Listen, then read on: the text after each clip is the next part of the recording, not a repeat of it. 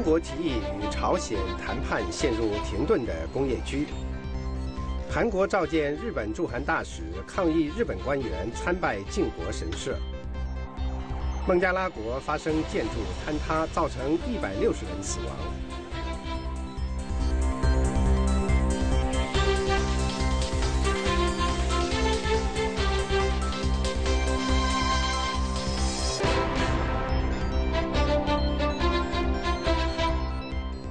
北京时间四月二十五号星期四晚上八点钟，华盛顿时间早上八点钟，欢迎收看《美国之音》这个小时的 VOA 卫视，我是林森。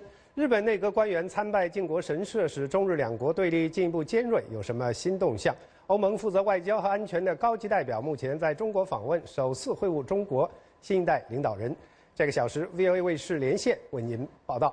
首先是这个小时的国际新闻，时间交给李一华。一华，好的，谢谢林森。新闻首先。韩国提议和朝鲜就陷入停顿的联合工业区进行谈判，并且警告说，如果平壤不在二十四小时之内做出答复，将采取强硬的反应。韩国统一部没有说明，如果平壤不在星期五上午的最后期限前做出回应，首尔将采取什么样的措施。但是威胁说，如果他们的提议被拒绝，将采取重大的行动。这个月早些时候，自从朝鲜将其工人撤走并阻止韩国人进入园区以来，这个位于北部边界附近的开城工业区的运行就暂时停止。目前仍然有大约一百八十名的韩国人待在工业区内，他们希望生产能够得以恢复。但是据信，他们的食物和供给将很快告罄。一些韩国人说，如果僵局不很快得到解决，首尔可能要被迫撤走他们的工人。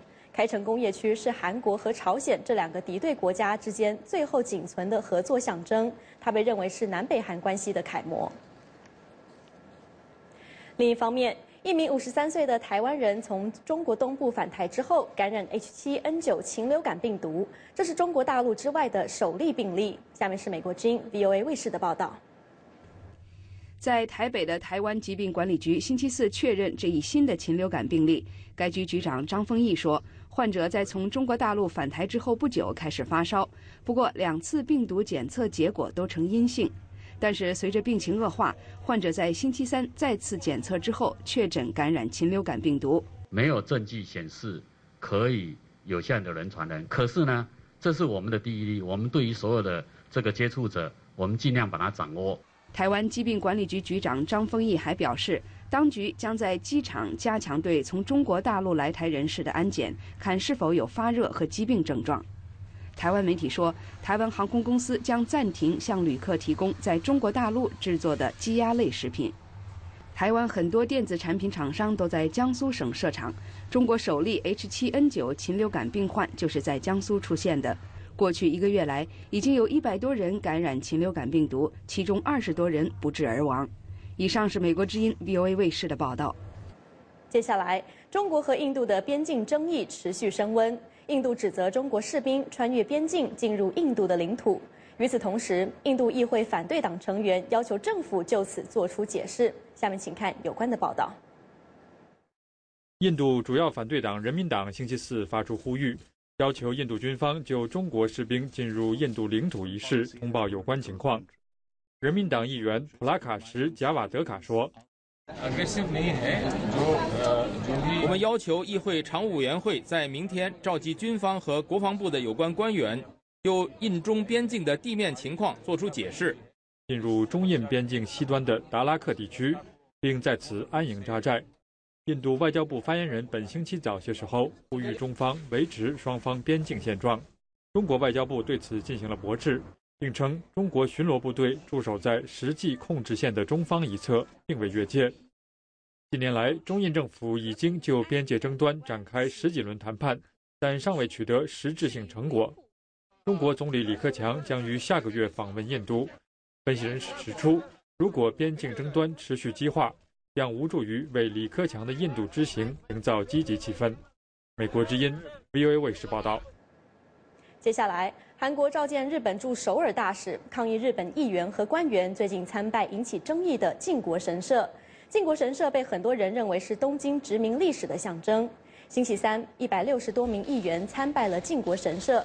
上星期，三名政府部长也参拜了靖国神社。靖国神社供奉着两百五十万日本战争亡灵，一些包括一些第二次世界大战期间被判战争罪的人。韩国和中国曾遭受日本的侵略，他们经常抗议日本官方参拜靖国神社。新闻最后，位于孟加拉首都达卡郊区拉纳购物中心一栋八层商业大楼倒塌，死亡人数已经超过一百六十人，大约一千人受伤。与此同时，紧急救援人员仅继续在寻找生还者。这栋大楼里有几家制衣厂，有关官员星期四说，仍然还有很多人被埋在瓦砾堆中。这座大楼星期三倒塌，幸存者说，大楼在几分钟内倒塌。警方表示，在检查人员星期二发现大楼出现裂缝之后，工厂的老板似乎无视不让工人进入大楼的警告。当局说，已经对这座大楼的主人提出指控，预计工厂的老板也将面临指控。好的，以上就是这个小时的重要新闻。接下来，VOA 卫视还有更多精彩丰富的节目，请您持续锁定。休息一下，不要走开，我们马上回来。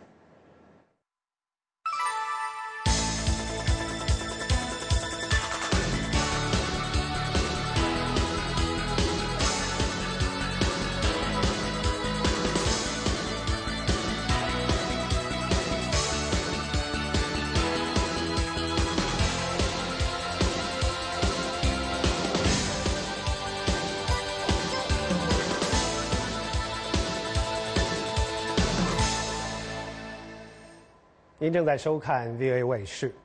日本内阁官员参拜靖国神社，使得中日两国的对立进一步的尖锐。那么最新的动向如何？我们立刻连线美国之音驻东京特约记者小玉，请小玉来介绍最新的情况。小玉你好，给我们介绍一下最新的情况。嗯，好的。日本媒体报道说，中日防卫局长级协商有可能在近期举行。这个协商主要是讨论建筑海上联络体制，设置中日防卫热线，那么以防以应对呢有可能在钓鱼岛海域发生的不测事态。这个呃中日防卫部门呢已经在去年夏天就设置防卫热线的问题呢基本上达成了共识，但是由于钓鱼岛国有化以后，两国关系恶化。那么共识的内容呢，一直没有得到落实。今天，日本防卫相小野寺对举行协议呢表示了期待。他透露呢，日本方面一直在敦促这个协议重新举行，而中国方面呢也做出了呃相同的意向。日本的媒体今天报道说，呃，日本防卫省的防卫政策局局长。呃，德地呃秀吉呢，可能在今天，也就是呃星期四呢，访问北京，而这个协议呢，有可能在明天举行。不过，直到今天傍晚，防卫省有关部门透露呢，这个局地局长到目前为止呢，还没有确定访问呃北京的日程，呃，这个日程呢还在协商之中，而协议本身呢，也没有最后敲定。日本有分析认为呢，呃，安倍政权在靖国神社以及钓鱼岛问题上显示出的强硬立场，那么已经无法期待在近期内举行中日首脑会谈。为此，日本政府期待通过这次的局长级协商呢，来维持两国的事务级的对话。现在关键是中国是否来接受这次的协商。明三，嗯，小玉还有另外一个问题啊，就是现在日本的舆论或者说日本的公众是如何看待日本的内阁的这些官员去参拜靖国神社这个问题的？那么安倍的他这种强硬的立场是否赢得了民众的支持呢？是的，从这几天的日本媒体的报道来看呢，舆论看重的不是参拜行为的对与错，而是。呃，这次参拜产生了什么样的后果？也就是产生了外交问题的这样一个后果。我们先来看一下被视为侵华的左翼报刊《朝日新闻》最近发表了一个短评。这个短评说呢，参拜靖国神社，它的背景后面呢有不幸的历史。那么这个历史呢，一触动就会这个这个伤口一触动呢就会流血。那么这个短评呢，批评日本的有些内阁在不考虑到对方，也就是中国、韩国这样受害者国家的这个立场上呢做出的行为，是一种一意专行的一种行为。那么另外一个大报是在日本发行量最多的，被视为右翼呃倾向的读卖新闻。读卖新闻就靖国神社问题呢，发表了星期三发表了社论。那么这篇社论呢，在说，呃，虽然现在不反对政府在靖国神社的问题的立场，但是同时呢，呃，认为呢麻生太郎等三位阁僚的这个参拜行为呢。还是给日中，呃，这个呃日中日韩关系呢带来了不良的影响，而且这篇社论同时还指出呢，这个其实靖国神社问题说到底呢是祭祀二战甲级战犯这样一个问题。为此，社论呢提出，如果为了彻底解决这个问题呢，建议政府重新考虑设立一个国立追悼设施来彻底解决这个问题。林森。好的，小玉，谢谢小玉。这是 VOA 卫视驻东京特约记者小玉的连线报道。我们知道，现在欧盟负责外交和安全的高级代表阿什顿，目前呢正在中国访问，并将首次与中国新一代的领导高层会面。我们马上连线 VOA 卫视驻伦敦特约记者江静玲，请他来介绍最新的情况。静玲，嗯，林生你好。嗯，双方这个是不是有什么特别的这样的议程重点呢？啊，是的啊，嗯，就是您刚刚提到的阿什顿女士，她目前啊正在中国呃进行为期四天的访问。那么呃，就欧盟这一方面来讲呢，那么这个议程的重点呢，呃，主要是会放在这个国际的关系上面，国际的局势上面啊，包括像是现在的伊朗、叙利亚。啊，阿富汗还有呢，就当然朝鲜的问题啊，都会是讨论的焦点。此外呢，林森就是欧盟和中国之间呢，长期以来是非常重要的这个呃贸易伙伴。那么，可是从过去这一段时间来，我们可以看到，呃，中国和欧盟之间其实在贸易上有很多擦枪走火的啊，这个分意见分歧，而且甚至于出现相当紧张关系的一些现象。那么，预料在。这一次的啊议程当中呢，也会是一个呃讨论的重点，呃，那么所以基本上呢。嗯，像这些就是这一次呢，呃，阿什顿他到呃中国去访问，其实是呃就像你刚刚说的，因为是呃习近平接班以来呢，呃第一次和中国的高层、外交、国防各方面的高层会晤，所以基本上呢，应该是希望能够为未来在习近平领导的班子底下，呃这十年呢，如何能够啊这个为未来这十年的欧盟和中国之间的这个实质的呃贸易伙伴关系或者实质的战略伙伴关系啊，打下一个基础。林生，嗯，呃，我们知道在呃纽约有一个人权组织叫做人权观察。那么针对啊人权观察这个组织呢，就针对这次阿什顿访问中国，就特别呼吁，希望他呢能够把中国的人权的这种状况呢作为一个主要的议题。那么欧洲方面呢，对呃人权观察的呼吁有什么样的反应没有？是的，有啊。其实从去年年底到今年的年初，过去这几个月来，我们可以看到欧盟啊，针对啊这个中国的啊这个死刑犯的问题啊，就是死刑问题，还有呢藏人自焚的这个持续自焚的这个危机啊，曾经很罕见的发表过啊几个相当啊大的声明。很可惜的就是这些声明到今天我们没有看到一个实质的效用。所以呢，在欧洲这个地方呢，在人权观察，纽约的人权观察。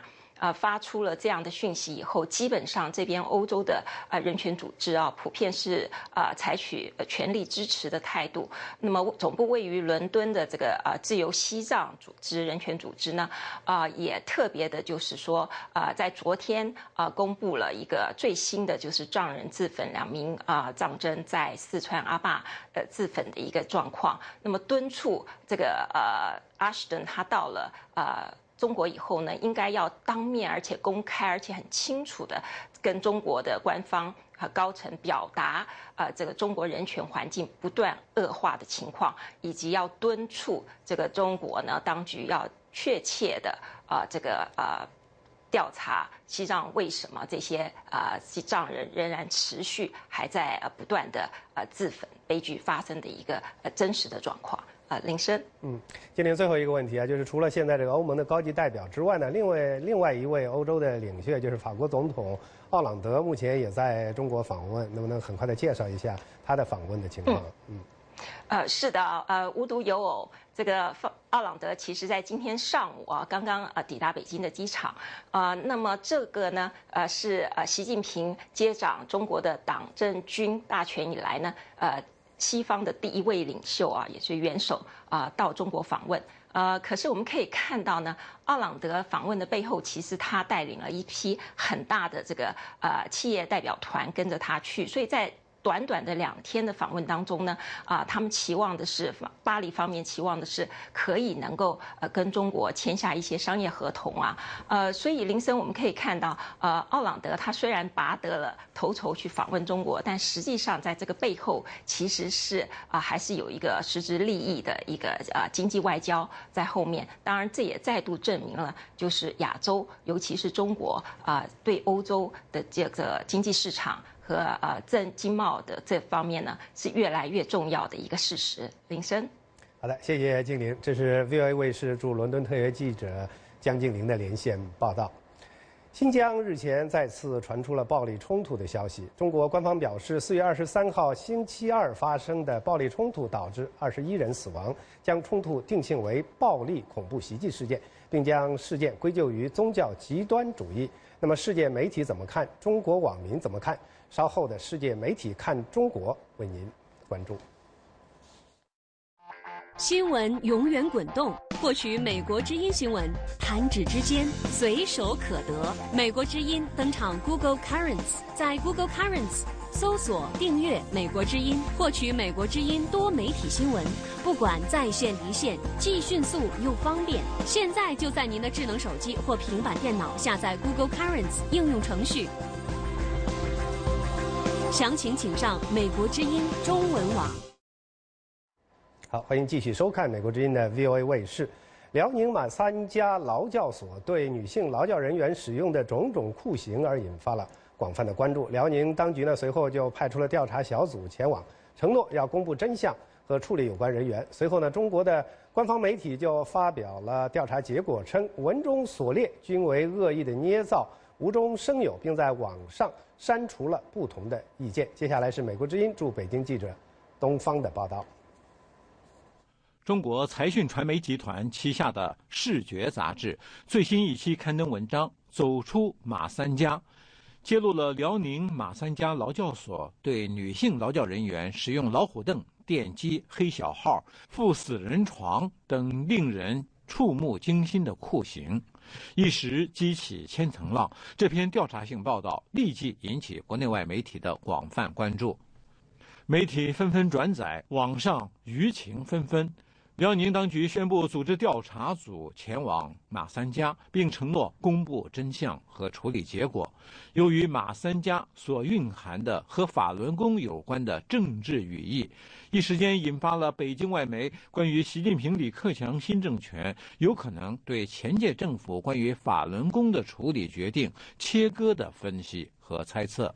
正在北京外媒等待辽宁司法部门拿出对涉嫌使用酷刑的有关人员处理意见之际，中国官方的新华社的一条新闻出乎很多人的意外。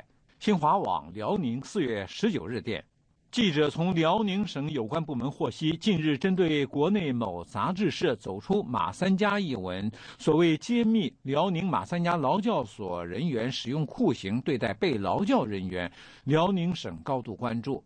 迅速成立了调查组。调查组认为，文中所谓体罚、虐待劳教人员问题均为不实之词。文中提到的原被劳教人员陆某、梅某、盖某和赵某等四人被上大褂，和赵某被坐老虎凳等，系恶意捏造和无中生有。北京独立制片人、《纽约时报》特约摄影师杜斌先生认为。这种调查谈不上客观、公平、公正，非常不乐观。为什么呢？呃，网上的消息说，由哪个部门调查呢？由辽宁省司法厅还有辽宁省劳动教养局，他们那个马三家女子劳教所就是他们管着的，由由他们去调查的话，自己人自调查自己人，就像就是那个财经杂志的一位记者在网上在推特在在微博上说的，说这是老子查儿子，一家人查一家人能查出问题吗？与此同时，中国的网管也行动起来。目前，《视觉》杂志网站上的这篇文章已经被删除，各大门户网站也开始删帖。该文作者袁玲在微博上回应官方的这篇调查报告时说：“自己查自己，关门扫地，一面封杀，一面放任假消息出笼。”文中提到的被劳教人员欲寻找调查组而不得，警察却上门封堵内部排查消息人士，把正常的报道往邪教上扯，真是无所不用其极。若真有底气，不如当庭对质。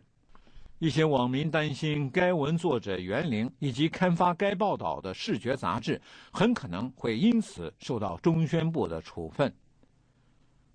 五一前夕，一部关于马三家劳教所酷刑的纪录片正式在全球网络上首映。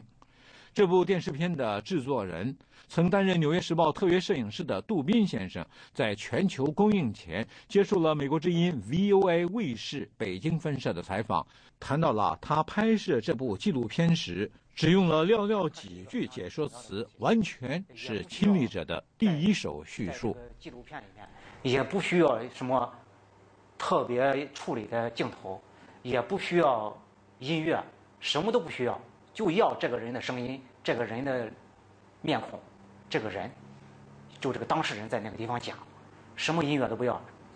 视觉杂志文章谈到的，从马三家女子劳教所中秘密夹带出一封劳教人员刘华呼吁书的一位曾经在马三家劳教所中被劳教的人员，以目击者第一手资料证实了马三家的酷刑。包括中央军委都参与迫害我们，军委、警察、政府，简直比法西斯还要狠。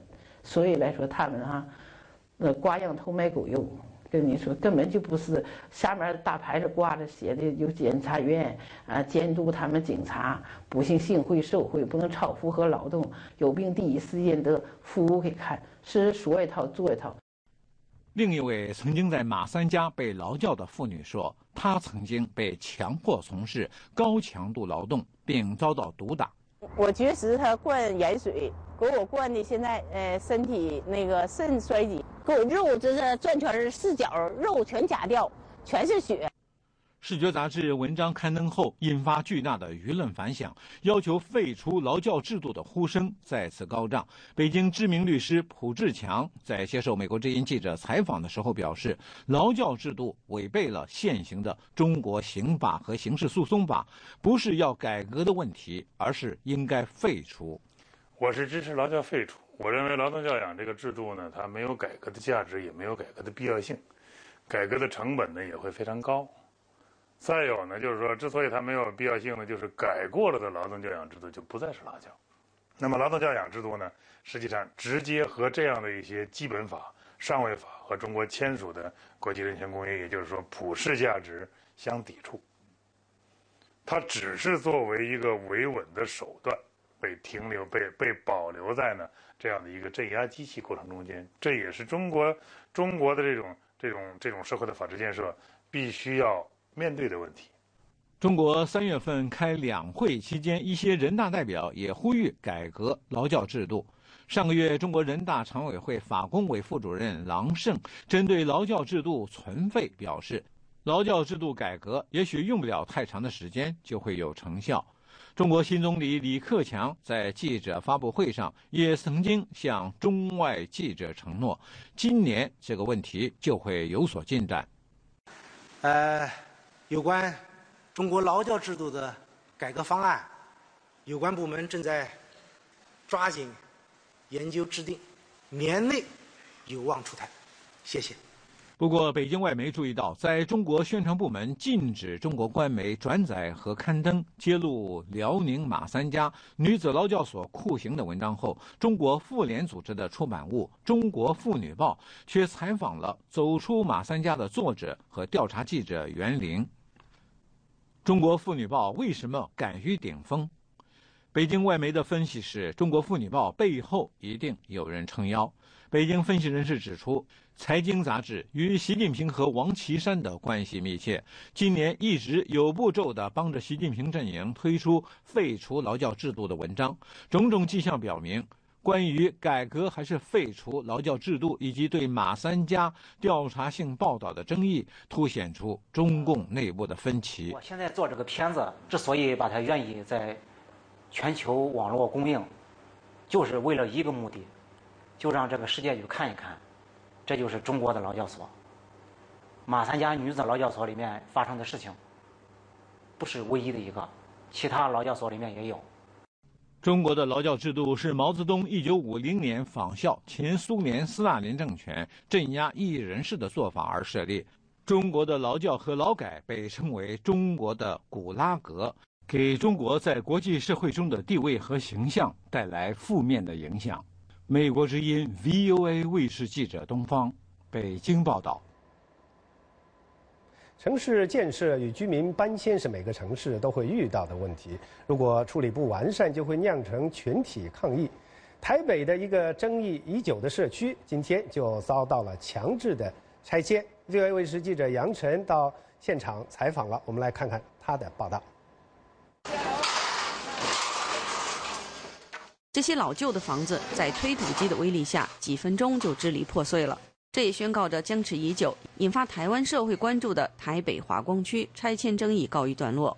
这条叫金华街的街道有店家和民宅。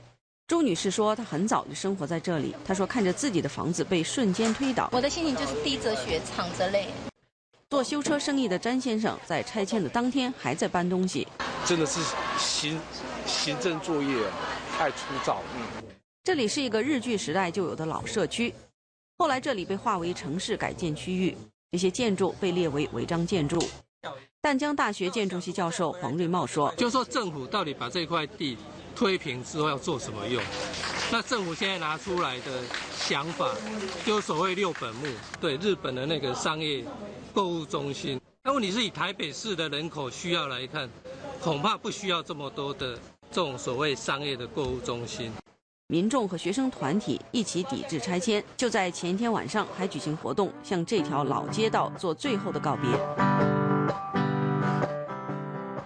拆迁当天，学生们试图冲破警戒线。淡江大学建筑系教授黄玉茂说：“都市更新是一件好事，但是，只是说政府太粗糙，把它推成变成人权的问题，所以我觉得。”一方面看到政府没有把他的政策讲清楚，第二方面政府的决策太粗糙了，在这个过程中没有一个细致的处理，所以每个人离开都非常的惨烈，都几乎被驱赶，被拆房子才离开这个地方。台湾法务部在拆迁当天向媒体发放的新闻稿表示，政府已经进行了必要的了解、协调、规划，对有困难的居民做了妥善安排。VOA 卫视记者杨晨台北报道。介绍美国社会生活方面的新潮流，展示科技文化领域的新趋势。新潮 USA 栏目为您介绍，稍后回来。新闻永远滚动，获取美国之音新闻，弹指之间，随手可得。美国之音登场 Google Currents，在 Google Currents。搜索订阅美国之音，获取美国之音多媒体新闻，不管在线离线，既迅速又方便。现在就在您的智能手机或平板电脑下载 Google Currents 应用程序。详情请上美国之音中文网。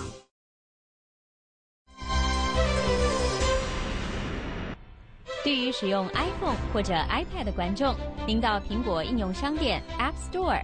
输入 VOA News Chinese Edition，下载并安装美国之音中文新闻应用程序。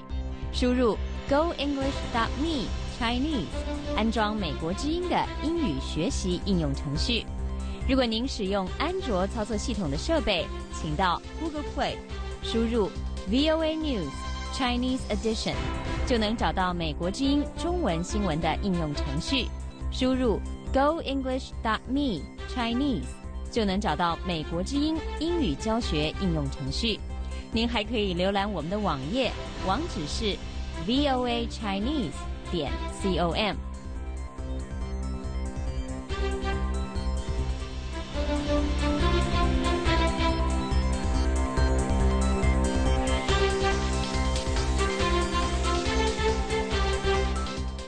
您正在收看美国之音的 VOA 卫视，接下来是世界媒体看中国栏目，记者齐志峰，欢迎来到节目现场。啊，你好，林森。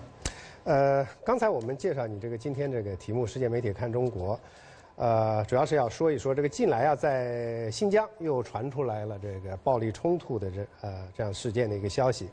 中国官方表示呢，是是四月二十三号发生的这场暴力冲突，是造成了二十一人死亡。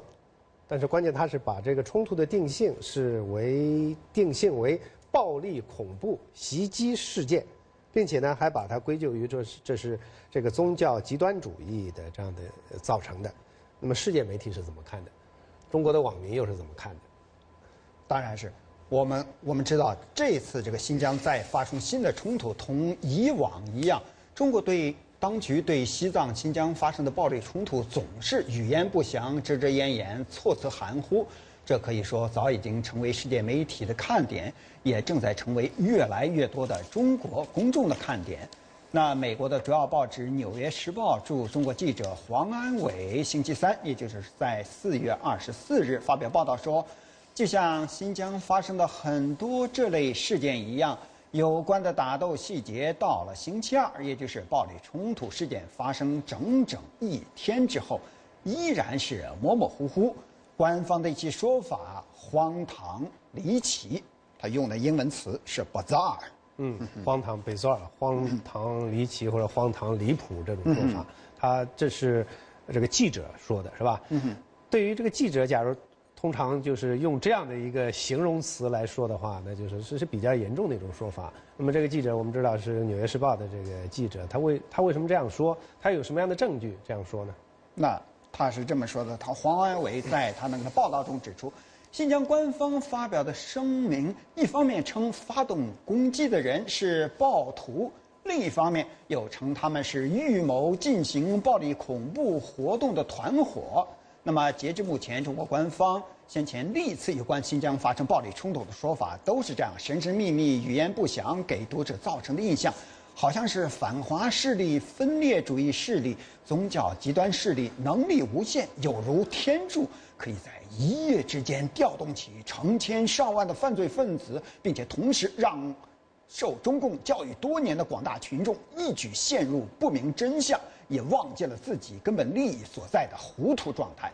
这一次，中国官方有关新疆最新暴力冲突的说法，依然是沿袭了过去的套路，并由此引起了《纽约时报》记者黄安伟的明显的好奇和不解。嗯，呃，我想还是最好应该是介绍全面的介绍一下，就是说中国官方啊，对于新疆这次这个暴力冲突的这官方的这些说法。让就是我们的这个观众啊，或者是听众，我们的受众，能做出一个自己的这样的一个独立的这样的一个分析和判断啊。对，当然是美国之音很愿意做这样的事儿。我们看到，截至目前，中国官方有关新疆最新的暴力冲突说法来自官方的天山网。它天山网它发表的这个最迄今为止最详尽的声明是这么说的。四月二十三日十三时三十分，新疆喀什巴楚县色力布亚镇三名社区工作人员到居民家中走访，在一居民家中发现多名可疑人员和管制刀具，遂用电话向上级报告，之后被匿藏于屋内的暴徒控制。接报后，镇派出所民警和社区干部分头前往处置，先后遭到屋内外暴徒袭击。此外，此前被控人员也被杀害。暴徒点燃房屋焚烧，随后赶到的民警击毙继续暴力对抗的暴徒，控制现场事态。该恐怖暴力。该恐怖暴力案件造成民警、社区工作人员十五人死亡，维吾尔族十人、汉族三人、蒙古族二人受伤二人，维吾尔族处置过程击中击毙暴徒六人，抓获八人，出兵查明，这是一个预谋进行暴力恐怖活动的团伙，案件正在进一步侦破中。嗯，这是官方的，呃，中国官方的这种说法说法对啊。接下来谈一谈这世界媒体是怎么报道的，世界媒体是怎么？那当然是，这现在是世界媒体的一个有关中国消息的最重要的话题。我们可可以看看印度主要的英文报纸之一《印度教徒报》，它也发表了一篇报道，它也关注了这一消息的其他方面，其中包括民族矛盾和司法不公的问题。他的报道说，中国在过去将南疆靠近巴基斯坦边界的喀什和和田发生的暴力事件归咎于若干维吾尔人组织，其中一些组织跟巴基斯坦境内的组织有联系。在星期三举行的中国外交部例行记者会上，中国外交部发言人华春莹被问到是否有外国势力卷入最新的冲突，华回答说，有关的调查正在进行。印度教徒报的报道接着说，然而很多维吾尔族组织表示，新疆发生的很多暴力冲突根源于维吾尔维吾尔族人和越来越多的占据了当地人口多数的汉人的民族紧张关系和贫富悬殊。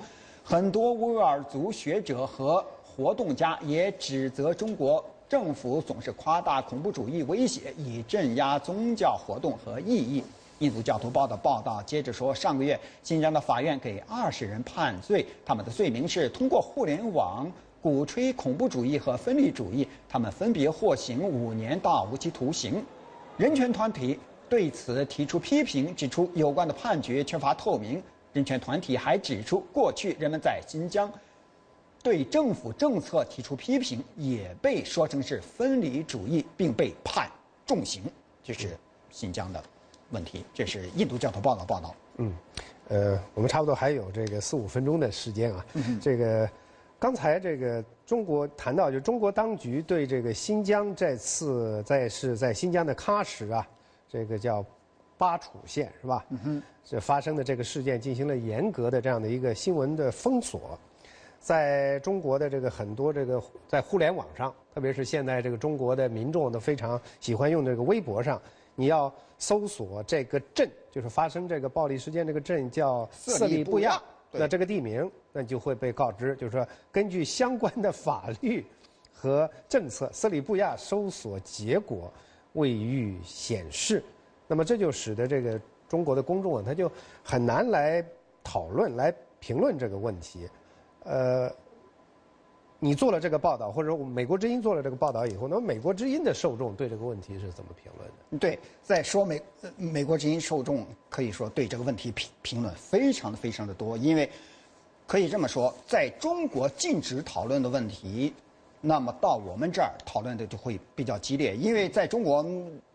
中国的网民、中国的公众没有发言的机会，美国之音给他们机会，那那当然他们很乐意发言。但是在这个美介绍美国之音的受众之前的话，我可以先讲一个故事，就是刚才发生在咱们这个节目开始之前的十分钟的。刚才我们这个这个 studio 这个演播室的这个工程师来问我说：“哎，你今天要讲什么呢？”我说要讲这个新疆最近发生的暴力冲突啊。他说我也大致知道了。好像有二十一个人死亡，是吗？我说是啊。他说那中国的公众是对这个事儿怎么看？我说中国的公众怎么看？我们很难知道。他说为什么呢？我说是因为在中国是禁止讨论，连发生这个事件的这个地名，中国都不让你搜，不让你谈，这就很说明问题。这就说明你中国当局此前发布的关于那儿发生的事儿的一切庄严声明，全成了这个无本之木、无源之水，让人家很难相信。你既然相信你发布的声明是真消息，你为什么怕普通的老百姓去查一查那个地名？你都不让人查呢？这怎么回事？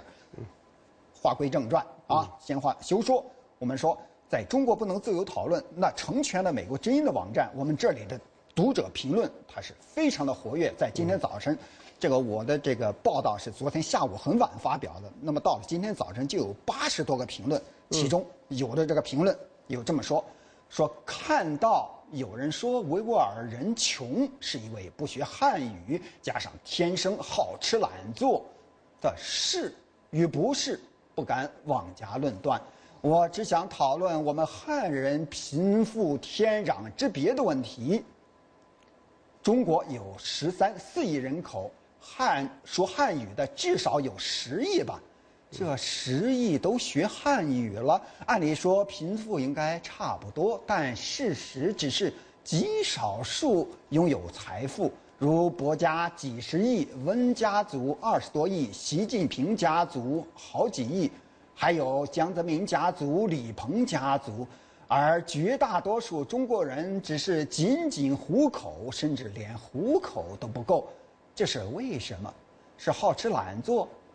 不过我所认识的人，从小学同学算起，加上几十年来共事的亲朋好友，少说也有几百，他们并不是。好吃也不懒做，可就是没有一个人能像习近平、胡锦涛、温家宝、江泽民等有能力送子女出国留学，或像令公子那样开法拉利。这又是为什么？这是中国网民的很很精彩的这个评论。嗯，对，这样还有，也就是还有三十秒钟的时间，就是这这些评论，这些网民，他既然这个都被这个屏蔽了，那他怎么上到我们的这个网站上？那他他们上我们的网站，那只能是翻墙。那翻墙尽管是很很很很复杂，很不容易，但是他们还是要翻墙。他们来翻墙来发表这个言论是非常有意思的，是在中国国内不能发表的。比如说，还有这个网民说。政府发言人的这个无耻，早在北京八九六四大屠杀发生之后就领教过了。当年的北京的市民和学生也被称作暴徒。如果官方宣称此次新疆八处事件是有预谋的恐怖袭击事件，那又肯定是个谎言。哪有在自己家里实行恐怖袭击还需要预谋？此次与当年乌鲁木齐七五事件都表明，民族冲突的根源在中南海，哪里有反，哪里有压迫，哪里就有反抗。好了，今天我们时间也就是这些了，我们今天就谈到这里。非常感谢世界媒体看中国栏目的记者齐志峰，不要离开 v o 卫视还有更多精彩的节目，我们稍后回来。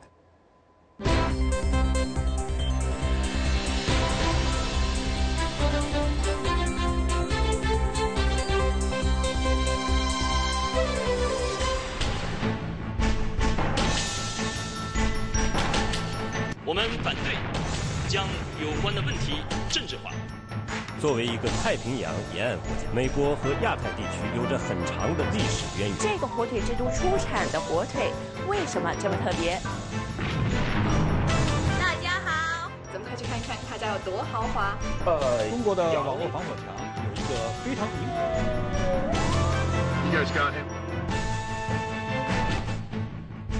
欢迎收看《走进美国》。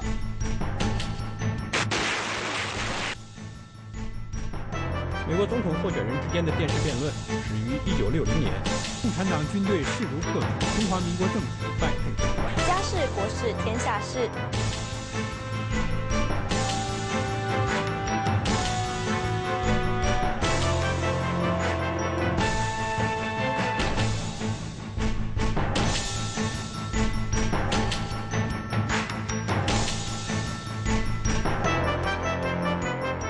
亚太五号卫星卫星转发器 KU 频段，东经一百三十八度，下行频率一二四三九点五兆赫，符号率每秒两千五百千伏，前向纠错四分之三，极化方式垂直极化，PID 分组识别码一零一零视频，一零一一音频。五十年前，贝蒂·弗里登撰写了一本书，在全美国引起了有关女性在家庭和工作机构的。地位的争议，在过去的五十年来，弗里登撰写的这本叫做《女性的奥秘》的书卖了三百多万本，鼓舞了数百万女性为自己的权益而斗争。如今，女权运动在美国以及世界各地是否还仍然有它的意义呢？我们来看美国之音 VOA 卫视的报道。在一九五零年代，很多受过教育的富裕家庭的女性对单单做家庭主妇和妈妈这样的角色感到不满意。当时是记者的弗里登对这些女人对自己的地位感到不满的原因做了调查，并把调查结果出版成书。这就是一九六三年问世的《女性的奥秘》。我在一九七零年代读了这本书，那时我是法学院的学生。虽然是盲人，但是奥托勒瓦在法律界做出了可观的成绩。他说：“布里登的书在美国开创了新天地。” It also really raised very important. 这本书提出了很多很重要的问题，比如社会上把女人当作物品来看，把女人打扮起来当作玩物，而不是打造成一个强有力的妇女的形象。奥托勒瓦自认为是坚定的女权主义者。和他生活了三十年的老伴弗兰克也这么看。That was the thing. 我吸引他的地方就是这一点。I have always. 我一直都努力帮助妇女和他们的事业，谁也不希望自己的女儿受到性别的限制。女权运动在过去五十年里取得了重大成果。过去一度由男人主导的领域，现在有不少女性也在积极参与。We're making some political. 政治上，我们取得了一些进步。在孕期健康方面也取得了进步，在经济上也更加平等了。但是，苏珊·摩台特说，在很多方面，妇女的权益还没有和男人平等。苏珊是美国全国妇女协会华盛顿分会的负责人。我们的确取得了很多进步，但是还没有达到真正平等。一些颇为重要的斗争还没有决出胜负。比如，华盛顿分会目前就在努力让当地警方认真处理所有有关强奸的信息和报告。年轻一代的妇女对女权运动似乎没有老一代那么热衷。基舍尔今年二十三岁，正在读研究生。他说，他和他朋友们都不认为自己是女权运动者，但是他们意识到，正是老一代人的努力，他们才有今天。We are resting on the laurels of the feminists. 过去那些女权运动者，他们所取得的成绩，让我们今天的生活方式成为可能。奥托勒瓦说：“年轻一代妇女这样的态度，并不意味着女权运动已经不重要了。无论是美国国内还是世界各地，眼下都还有很多问题亟待解决。There are serious challenges. 无论是印度不断发生的强奸案，还是针对一些有残疾的妇女。”以及对东欧的吉普赛妇女对他们的强制绝育这些问题都亟待解决。Roma women in Eastern Europe。奥托勒瓦说：“问题五花八门，但目标是一致的，那就是妇女和男子之间要达到平等公正。如果让学生去选择是去看马戏表演，还是在家里学数理化的话。”那么，绝大多数的孩子都会选择去看马戏。正是因为如此啊，科罗拉多州波尔德的老师和科研人员决定发挥他们在马戏表演方面的技能，让孩子们知道数理化也是可以非常有趣的。我们来看美国之音 VOA 卫视的报道。凯西德鲁白天的工作是教孩子读书。但到晚上，他成了马戏团的杂技演员。帕斯和瓦尼尔白天工作是天体工程师，负责卫星的设计和建造。夜幕降临，他们也摇身一变变成马戏团的演员。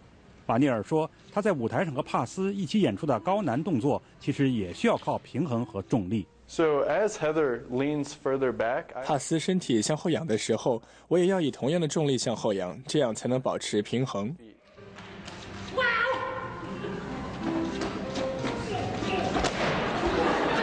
卡尔德维尔是一位数学老师，他同时还具有专业水平的杂耍手艺。他说：“科学让马戏团的表演更加神奇。” So circus is gorgeous. Circus. 马戏表演本来就非常好看，从一个科学家的角度来看。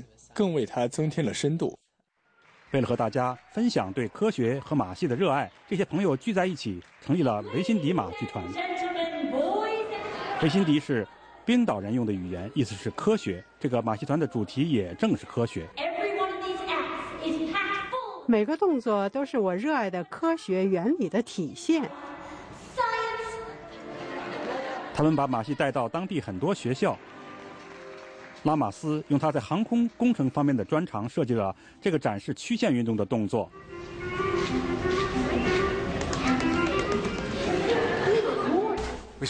转得很快。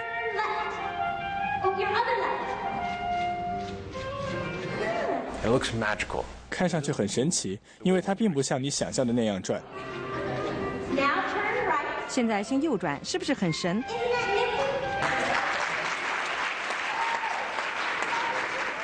其他一些动作也展示了更多的科学原理，包括空气压力和离心力等等。维辛迪马剧团为凯西所在的学校所做的表演非常受欢迎。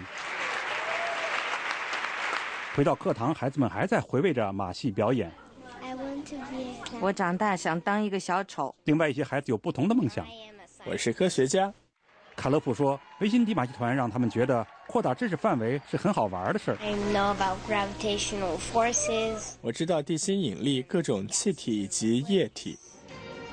贝辛迪马剧团的成员在设计各种教学方案，以便让各个学校都能够将马戏和数理化教学融合成一种快乐的体验，于教育于快乐之中。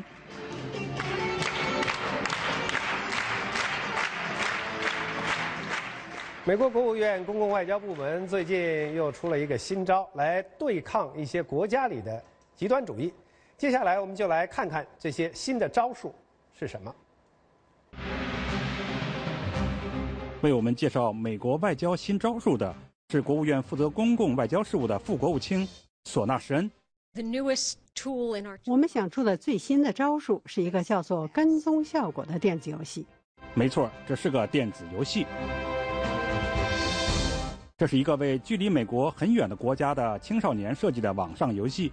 游戏里，你可以跟着主角到美国各地去游览，从大峡谷到纽约，还有许多其他地方。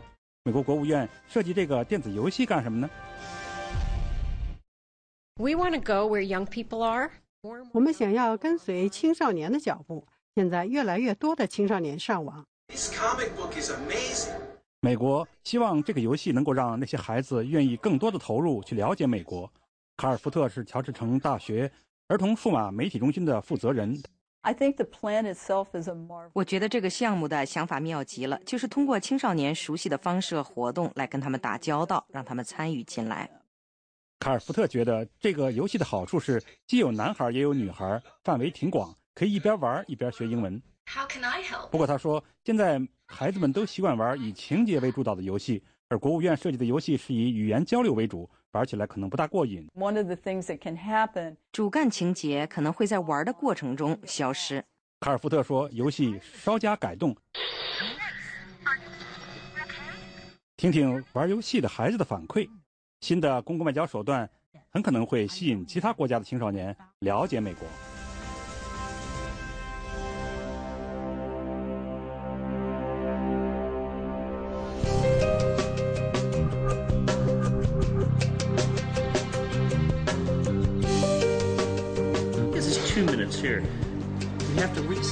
迫害其实是对他长期迫害的延续。呃，这一路上呢，就是我可以说是经常可以看到警车和军车在往来。两岸呢，这个八年冰封，现在溶解只是小块而已。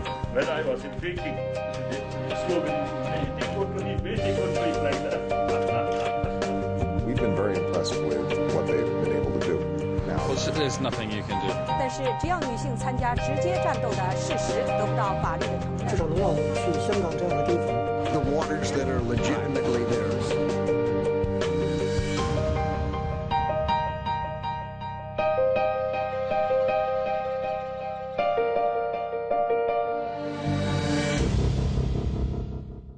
正在收看的是美国之音的 VOA 卫视。这个小时的节目很快就要结束了。节目的最后是我们的英语教学节目，OMG 美语。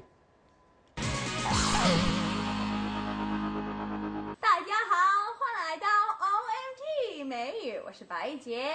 星期一到星期五，我每天都会播出一个节目，一起来学最新的、最地道的美语。我们今天一起来看看怎么用美语口语表示你觉得一个人或者一件东西是非常可爱的。What a cutie! Oh, what a cutie! What a cutie! Oh, what a cutie! 杠口语的说法就是，Oh, what a cutie patootie!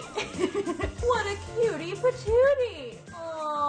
cutie patootie，cutie patootie 就是可爱的人或是 what a cutie 或者 what a cutie patootie，意思就是哦，他怎么这么可爱哦？Your friend is a cutie patootie.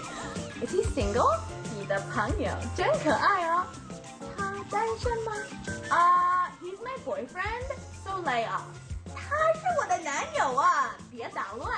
Sorry, sorry, sorry. OK，好啊，好啊，对不起啊。Darling, darling, darling, darling, darling，意思就是可爱。Oh, you look absolutely darling in that hat. Where'd you get it? 这帽子你戴上真可爱啊！在哪买的？Old Navy on sale. Old Navy 减价时买的，adorable, adorable, adorable. Oh, ah, adorable. 更口语的说法就是 adorbs，就是 adorable 的缩写。嘿，白姐，I got you a present. 嘿，白姐，我给你带了一个礼物啊。Ooh, what is it? Ooh, 这是什么？Oh, it's so adorbs. Just the most adorable little monkey. 哦，天哪，太可爱了，最可爱的小猴子，跟白姐很像，对不对？Precious, precious, precious, precious, precious。更口语的说法就是。Oh, that's so precious. 就是 precious 的缩写，precious. You know what I think is just the most precious thing in the world? When you see an old couple holding hands in the park, so precious. 你知道吗？我觉得世界上最可爱的事情就是老两口手牵手在公园散步，太可爱了。So fresh，哇，对啊，好温馨哦。好，It's your turn，请用英文写着评论告诉我 ，What do you think is just the most precious thing in the world? Is it puppies or kitties or an old couple holding hands？还有呢，发给我你自己拍的照片，就是给我看看。what you have something that's really cute or or precious, like some cute sunglasses or cute glasses, a cute hat， 发给我好不好？我的 email 就是白洁日记 at gmail.com。好，以上就是今天的 OMG 美语，我们明天见，拜拜。美国大学毕业生找不到工作，该怪谁？我觉得骂的还是有道理。为什么？上面这个姐没见过逻辑这么不通的东西。外国人怎么见，外国人怎么练。现在市场经济，你怎么还抱着这个教条不放呢？欢迎回到焦点对话。罗马就是被面包和马戏掏空的。那宝生，你的看法是什么？每周五晚焦点对话。以上就是今天 VOA 卫视第一个小时的全部节目内容。感谢您的收看，不要离开，继续收看肖巡主持的下一个小时的节目。我是林森，我们下次节目再见。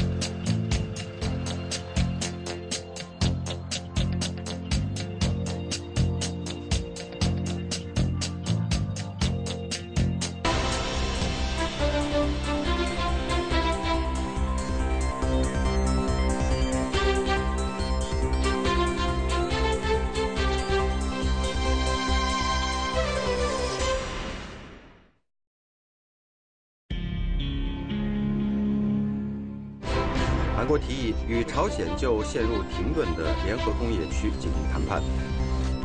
韩国召见日本大使，抗议日本官员参拜靖国神社。孟加拉发生建筑坍塌，造成一百六十人死亡。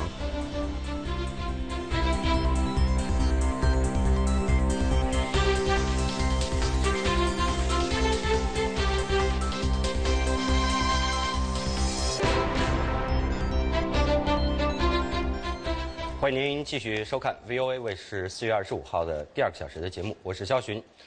近期有中国的舆情观察人士注意到呢，长期来滴水不漏的中共宣传机制在管控舆论方面频频出现失误，有人以将心漏舟来形容这个现象。那么在这个小时的时事大家谈中呢，我们将邀请嘉宾谈一谈中共成型的舆论控制系统是否因为像微博这样的新的媒体的出现而显现出裂痕。另外呢，这个小时。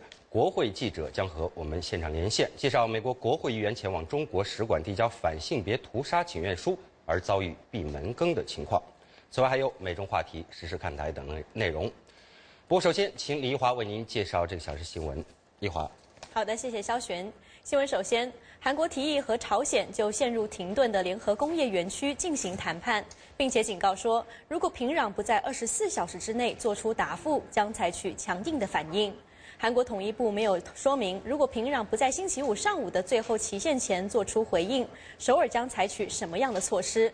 但是威胁说，如果他们的提议被拒绝，将采取重大的行动。这个月早些时候，自从朝鲜将其工人撤走并阻止韩国人进入园区以来，这个位于北部边界附近的开城工业区的运行就暂时停止。目前大约有一百八十名韩国人待在工业区内。他们希望生产能够得以恢复，但是据信他们的食物和供给将很快告罄。一些韩国人说，如果僵局不很快得到解决，首尔可能要被迫撤走他们的工人。开城工业区是韩国和朝鲜这两个敌对国家之间最后仅存的合作象征，它被认为是南北韩关系的楷模。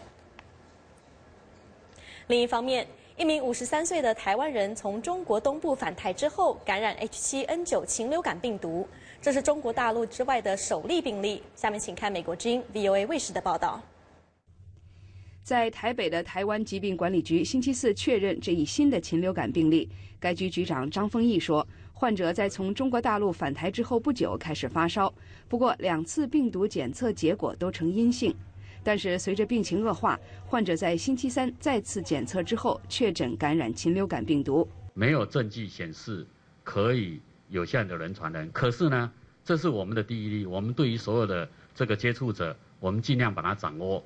台湾疾病管理局局长张丰毅还表示，当局将在机场加强对从中国大陆来台人士的安检，看是否有发热和疾病症状。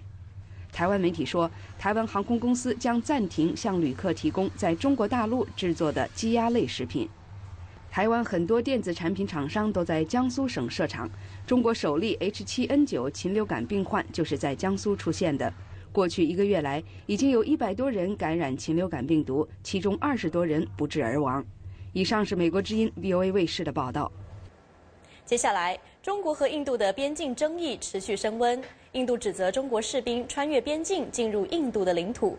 与此同时，印度议会反对党成员要求政府就此作出解释。下面请看美国之音 VOA 卫视的报道。印度主要反对党人民党星期四发出呼吁，要求印度军方就中国士兵进入印度领土一事通报有关情况。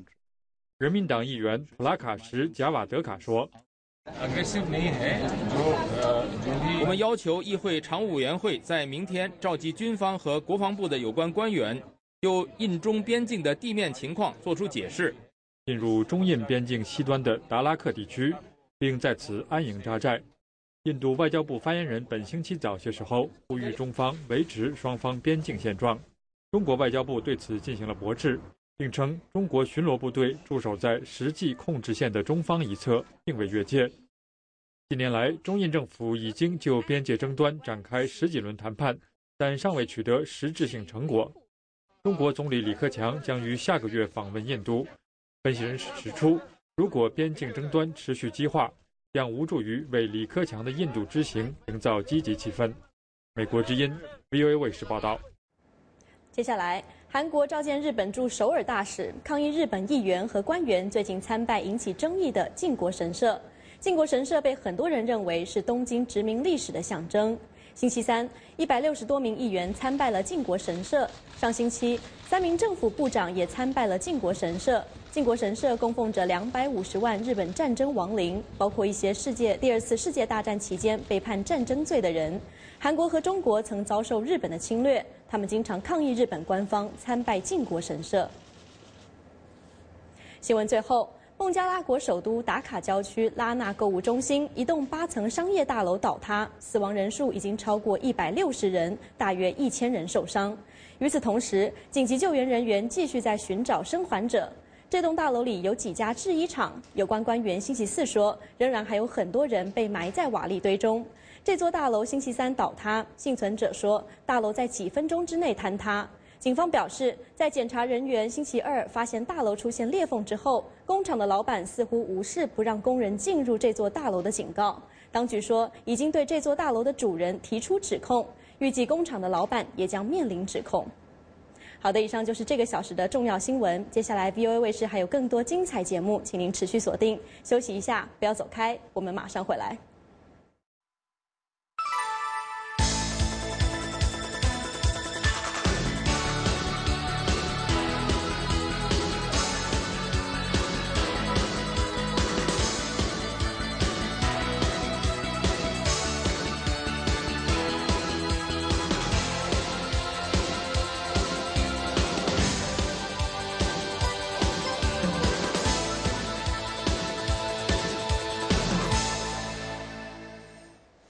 您收看的是我们在美国的首都华盛顿为您现场直播的美国之音 VOA 卫视。在今天的美中话题的时间里，我们来关注一下美中台三方关系。美国在台协会主席博瑞光说：“美国尊重台湾的民主体制，不会在台湾和中国互动的议题上对台湾的领导人下指导棋。美国唯一要确保的是台湾在不受威胁的情况之下和中国进行谈判。”他说：“美国持续对台军售能提高台湾的安全感。”增加台湾和中国谈判的自信。接下来，请看 VOA 卫视记者钟晨芳和甄小英的报道。博瑞光星期二在华盛顿战略与国际研究中心的研讨会就美台关系现况发表演说。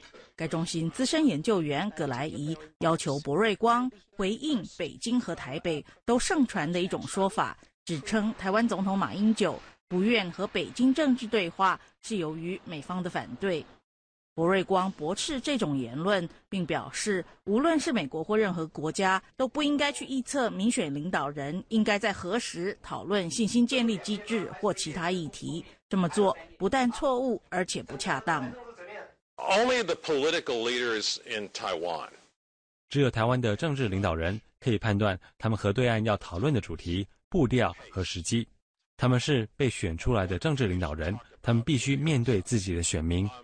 和政治现实，做出他们自己的决定。博瑞光说：“美国持续对台军售，是要提供台湾足够的核阻能力，让台湾有信心与中国对话。”他说。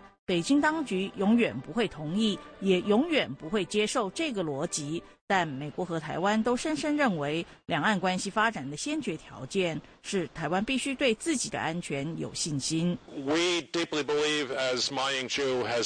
我们深深相信，正如马英九经常公开和私下说过的，除非台湾对自己的安全有信心，否则两岸关系无法有任何的进展。要终止两岸关系进程的最快方式，就是去除台湾对自己的安全感和贺阻能力。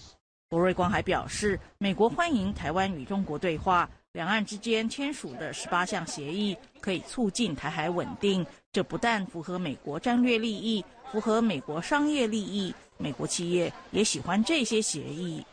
前美国在台协会主席卜瑞哲则表示，只要不影响美国的安全利益，美国对两岸互动的步调和领域没有意见。不过，如果北京加强对台施压，尤其是最终涉及武力胁迫的情况，这就可能给美国带来挑战。We have seen a PRC military buildup that has continued. Um, and 我们看到中国军力持续扩张，这改变了台湾所处的威胁环境。你可以想见，在这种情况下，台湾要取得的能力，首先必须要能适用于这种威胁环境，其次是必须能加强对抗敌对行动的贺阻能力。布瑞哲说，由于受到台湾内部反对力量的压力，以及台湾民意不支持两岸和平协议的现实，马英九第二任内两岸交流的步调会放缓。至于北京当局对台湾是否有无限的耐心，卜瑞哲说，他相信至少在马英九剩余的任期内，中国对台湾失去耐心的情况还不至于发生。以上是美国之音记者钟成芳、甄小英的采访报道。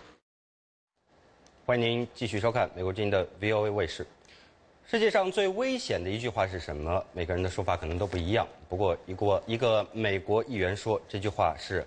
是个女孩那么这个议员是谁？他为什么会这么说？接下来的《国会山上看中国》栏目中呢，国会记者芳芳会给您提供答案。芳芳，我卖了一个关子，但是我们知道这是一个严肃的话题，那么请你给大家讲一讲。好的，肖勋你好。呃，来自新泽西州的共和党众议员史密斯说，根据联合国的一项调查显示，世界上约有两亿女性在重男轻女的观念以及一胎化政策的作用之下消失了。这种情况在中国和印度尤为突出，所以说是个女孩这句话成了最危险的一句话。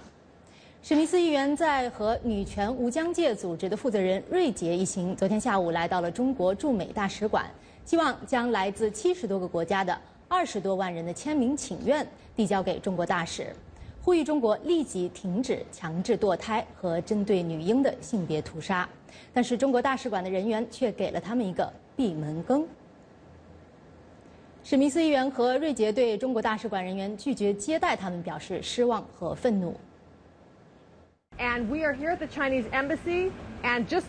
我们现在在中国大使馆门前，正如许多在中国求救、觉得无人理会的人们一样，这里也没有人理会我们的要求。我们已经按了二十几次铃，他们仍不回应。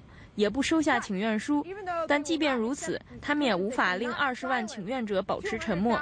这是一场要求中国停止强制堕胎和性别屠杀的全球运动。史密斯议员说：“中国目前的男女婴比例已经达到了一百一十九比一百，是世界上比例最悬殊的国家。中国目前的男性比女性多出近四千万人，这一状况很可能引发中国以及周边国家贩卖人口和性暴力事件的增加。”除此之外呢，中国还拥有世界上最高的女性自杀率。上周出台的美国国务院2012年中国人权报告中提到，中国的女性自杀人数从每天的500人上升到每天590人。史密斯议员说，反对性别屠杀也关系到中国自身的利益。我们来看。This is a petition. 这关系到中国自身的利益，结束施加给女性的这种残忍的、野蛮的暴力罪行，对中国自身利益有好处。这份请愿书是要告诉中国政府，请保护你们的妇女，保护你们的女婴，现在就开始。瑞杰说，女权无疆界组织已经在中国的农村地区展开了名为“拯救一个女孩”的活动，工作人员。连续一年，每个月都会向那些准备打掉女婴的家庭提供资助，以此来说服他们改变决定。是个女孩，It's a girl，同时也是一部纪录片的名字。影片介绍了中国和印度大量女婴被流产、被抛弃、妇女遭受暴力的现状和缘由。这部影片近日在国会山放映，受到了来自两党的支持。本片的导演艾文说，他刚开始接触这个话题时感到难以置信。因为很少听人谈论，那么在了解更多的详情之后，他觉得非常有必要在全球推广。我们来看。通过这部电影，我们希望能够教育和调动那些已经意识到这件事在发生的人，让全世界能够发生的人有机会帮助那些无法发生的人。因为我们知道，在中国和印度，很多人无法为他们自己说话。小勋在把时间交还给你之前，我们就来看一下这部影片的宣传片《It's a Girl》。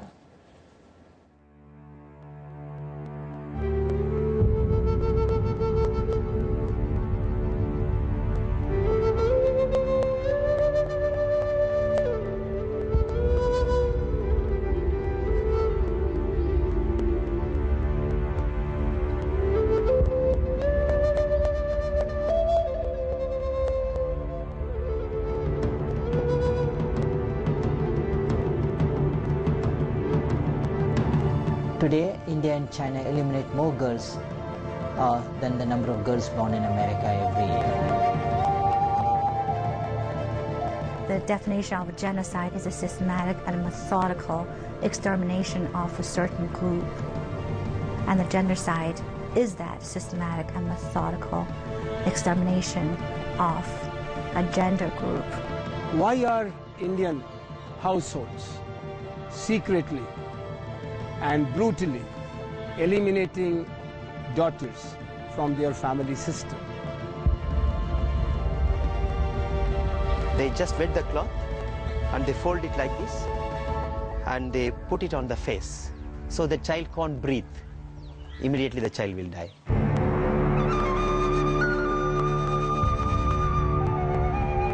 这条是龙头安了河边，我来抓紧乡下就到处买回。 所以他当时就是用一个纸箱包着，其余多数是女婴，因为他们一般情况下就是有超生的。But what this is isn't. 好，谢谢芳芳，呃，给大家带来这则消息。不过，观众朋友们，请不要离开，接下来还有更精彩的内容。新闻永远滚动，获取美国之音新闻，弹指之间，随手可得。美国之音登场 Google Currents，在 Google Currents 搜索订阅美国之音，获取美国之音多媒体新闻，不管在线离线，既迅速又方便。现在就在您的智能手机或平板电脑下载 Google Currents 应用程序。详情请上美国之音中文网。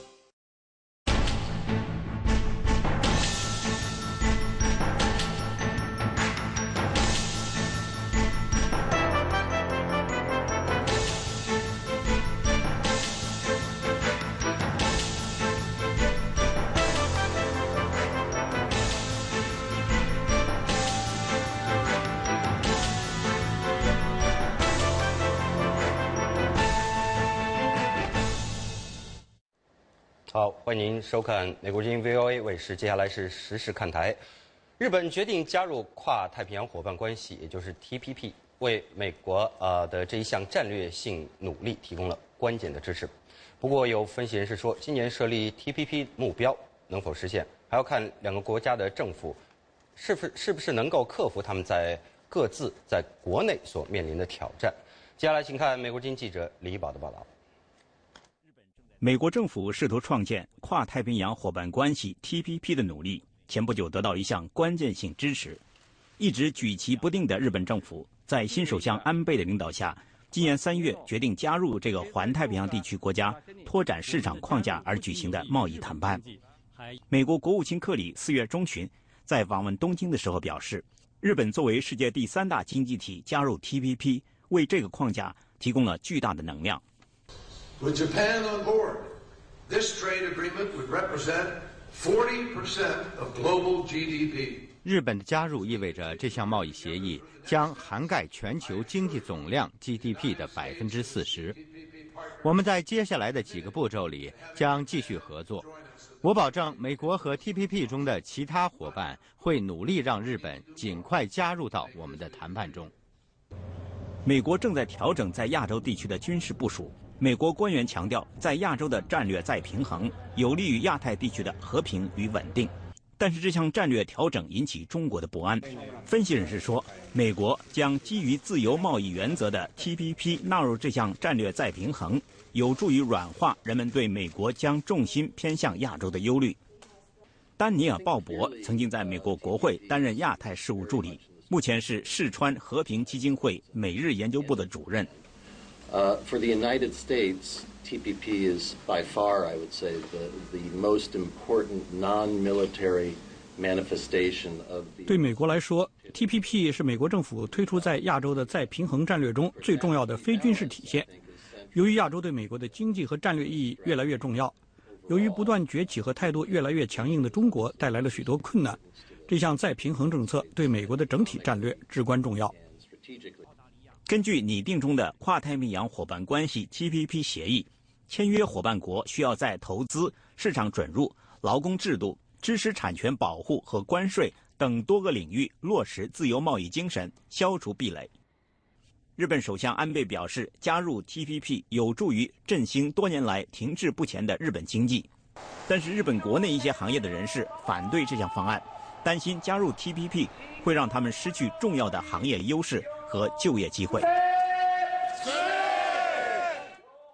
日本今年七月的国会大选将是对安倍首相经济政策的考验。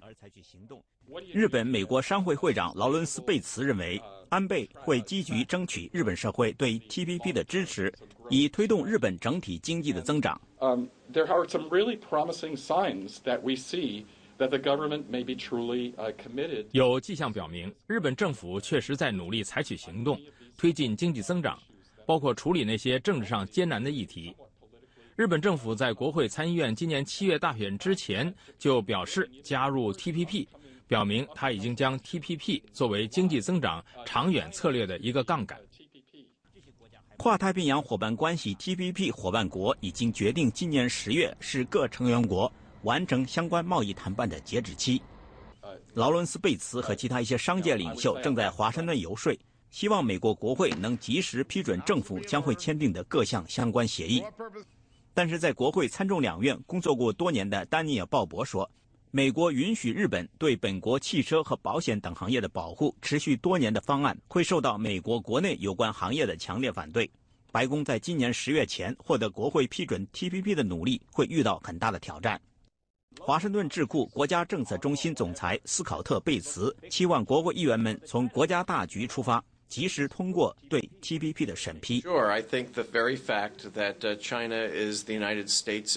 中国是美国最强劲的竞争对手，这个事实意味着美国需要跟中国周边的伙伴国家一起强化我们在亚洲的地位，让中国加入 TPP 的大门是敞开的。但我认为他们目前还无法加入，因为他们不具备 TPP 伙伴国具备的相同标准。因此，这是美国一个巨大的优势和机会。美国国务卿克里上个星期在国会作证的时候说，创建跨太平洋伙伴关系 （TPP） 不仅有助于促进美国出口贸易，而且是奥巴马总统正在推动的以经济促外交策略的一部分，并敦促国会积极响应和支持。美国之音记者李宝华盛顿报道。继续是 VOA 卫视的实时看台，在国际部队准备于2014年离开阿富汗之际。一些商业和援助团体也准备大大的缩小他们在阿富汗的投资，不过，其他的商家却计划扩大在那里投资。尽管阿富汗充满了不确定性。接下来，请看美国之音记者马塔从喀布尔发来的报道。即使是那些对外国军队撤出后的安全局势并不感到担忧的阿富汗人，在谈到商业和经济问题时，还是对2014年感到忧虑不安。去年阿富汗经济增长了大约百分之十一，但随着军事和民间援助减少以及安全局势的不确定性，这一切都使一些投资者不得不谨慎小心。阿巴斯是当地一家商店的店主。人们说，二零一四年将是危险的一年，依我看，什么也不会发生。不过，从做生意的角度来看，二零一四年贸易和商业或受到影响。尽管人们对安全局势和政府的能力感到担忧，很多企业却在准备扩张。比如可口可乐公司就计划扩大美丽果果汁的生产。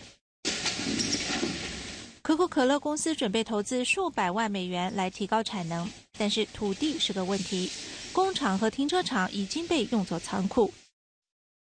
东地平线航空公司也面临着本身的困难，尽管没有土地问题，他们的投资在天上。仅仅四个月前刚刚开始运行的这家公司，目前已经开通了七条航线，飞往巴米扬的航班经常客满，原因是那里局势不稳定，陆地旅行很困难。一个月以后，这家航空公司将再增加两架飞机和其他的飞行线路。东地平线航空公司的首席执行长官阿兹米说：“阿富汗需要通往边缘省份的航线来创造商机和发展。” We see that there will be some potential. Of course, the road is not that much easy. 我们认为空中航线颇有潜力，这当然是因为道路旅行不容易。但是我们董事会和我自己都认为，阿富汗人应该自力更生。超过十年的外国援助在阿富汗毁誉参半，在阿富汗，基本的安全仍然是最大的关切。但是广告咨询顾问米尔扎指出，一些消费品的市场增长强劲，这在几年前根本不存在。我认为在私营领域什么都不会发生。你到喀布尔去看看，那里有 Finest 和 Spinny 的超市，你在那里能买到猫食，而两三年前根本没有猫食的概念。但是现在货架上满都是猫食，这里优质食品的库存十分充足。猫食、能量饮料、三 G 互联网，所有这些阿富汗人在过去十年接触的产品，都不可能在军队撤走后消失。今年强劲的收获季节意味着消费者在未来几个月可支配的钱更多。因此，虽然一些公司和组织在削减或完全终止投资，但其他企业却仍然愿意冒险赌一把阿富汗人主导的经济。美国之音电视报道。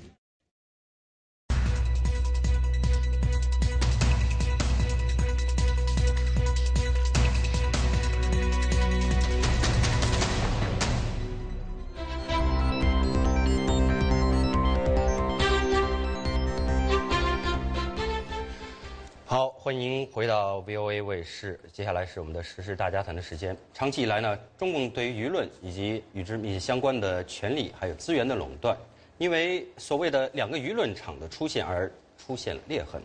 此前滴水不漏的中共的宣传机器，近期呢频频出现失误。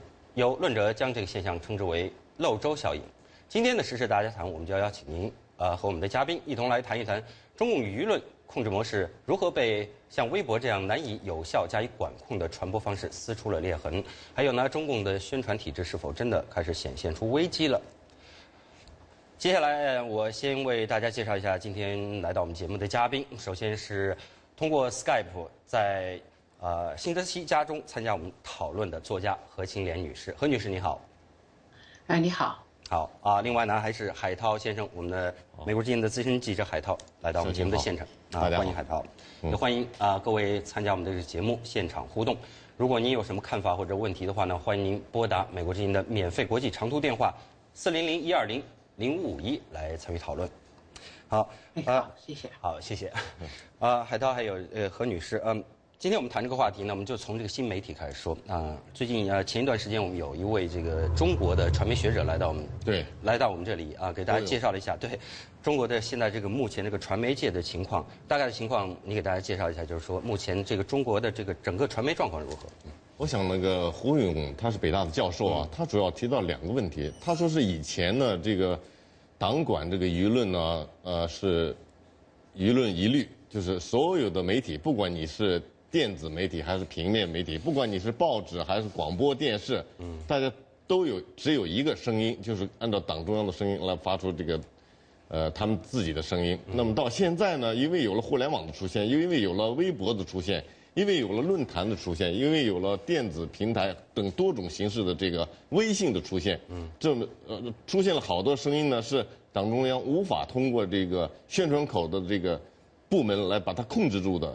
这种情况下出现了所谓的，呃，胡勇教授所说的众生喧哗的这个局面，和以前的舆论一律到现在众生喧哗，就是党中央无法通过宣传部门把这在互联网上这种声音，把它完整的，就是全部的，就是按照自己的步调把它归到一个道上去。这，这个就和以前传统的那种舆论一律的现象就不一样了。嗯啊，我记得啊，好像你提过说这个像啊当。当前的这中国最高领导人，他们现在也也号称声称自己也会上网去观看这个啊，因为这都是中国中国他们的宣传这个部门呢，他们自己提出来的。比方说我们现在所说的呃，习近平、李克强，包括俞正声，包括王岐山，这呃这些都是有报道说出来的。他们经常上网来，呃，包括习近平他还去了广呃广东视察的时候，去了那个 QQ。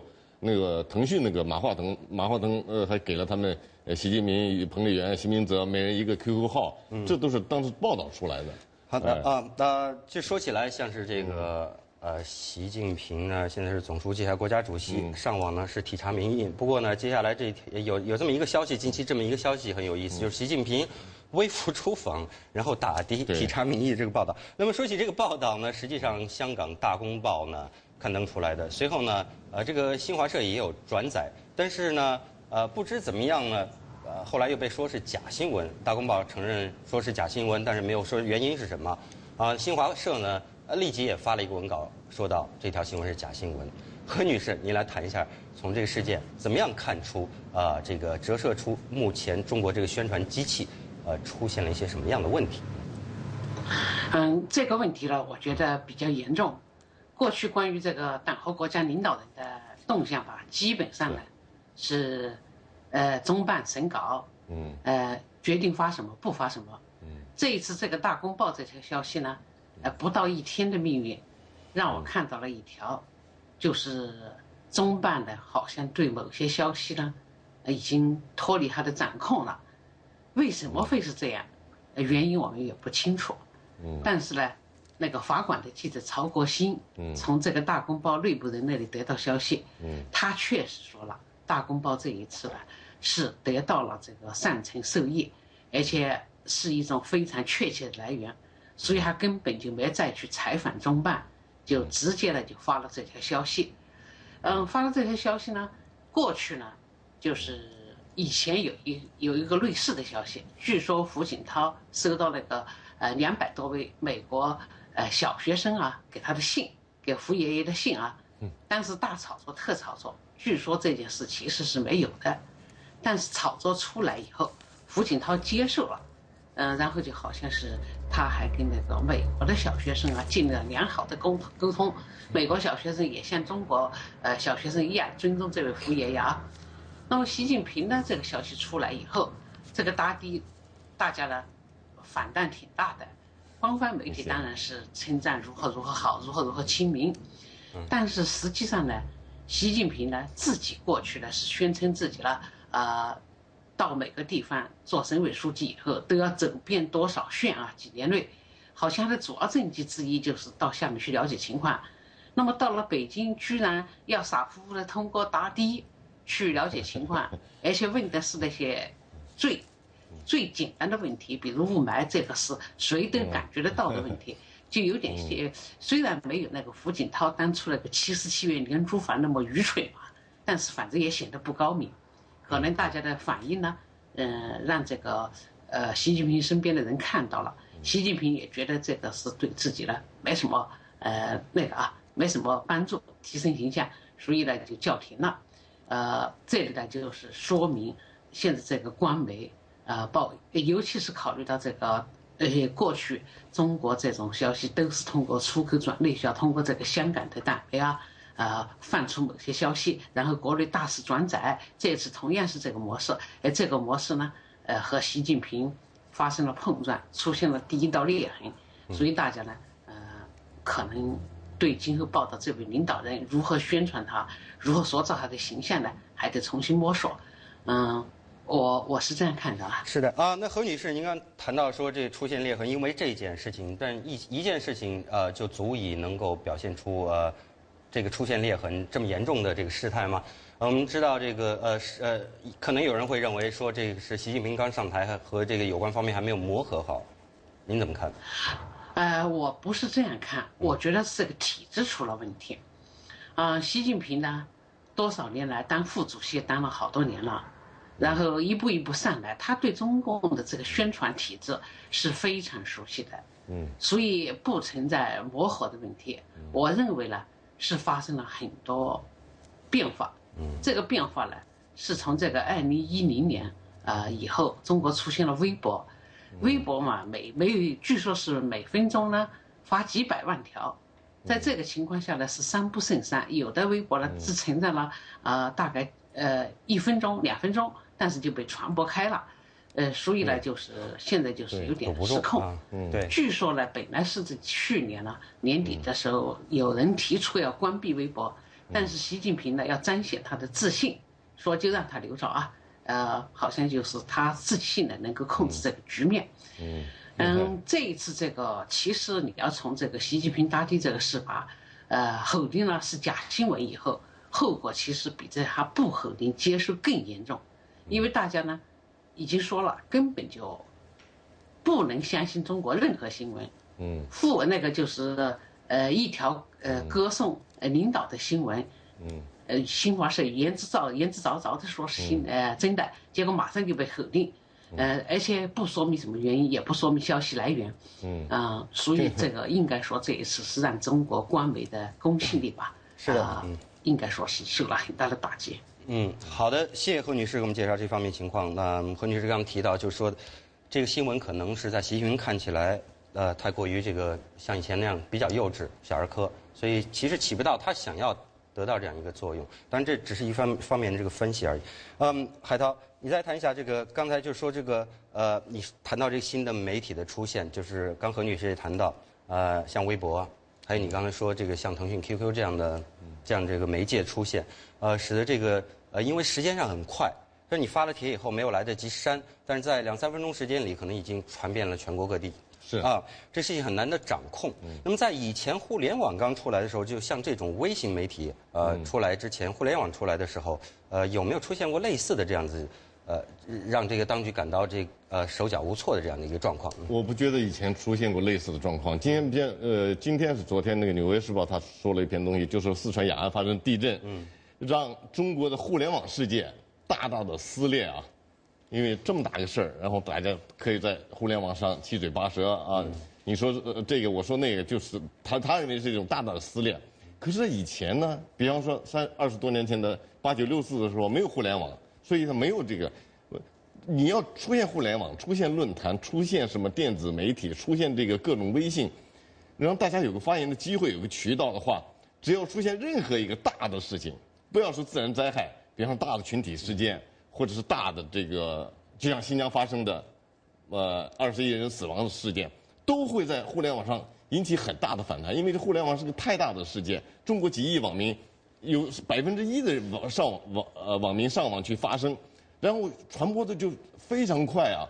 尽管你能删掉它，你但是尽管在中国国内可以把它删掉，但是很快。在国外的网民呢，就很快在一秒钟的内就把他抓到海外网，中国政府就无法控制了。是的啊，这个是不是呃，我们也想到，就是说以前呢，中国的这个宣传机器，因为它这个控制已经相当成熟了，然后那个的确。啊，可以说就是呃，在应付这个舆论，就是对付舆论方面呢游刃有余。但是现在因为出现这样一个漏洞了以后，他感到有一些力不从心，他真的有一些力不从心了啊。我们来听一下我们的这个观众在这方面的这个看法和意见。啊，首先来听一下陕西闵先生，闵先生您的呃看法是怎么样？闵先生您讲。嗯，我是这样的，呃，现在这个中国这个媒媒体，嗯，这个对媒体的控制这个模式，嗯，不是说出现了什么裂痕，或者是是嗯那个手段不行了，不是这个一回，但是他现在这个由于出现这个微博了、微信了。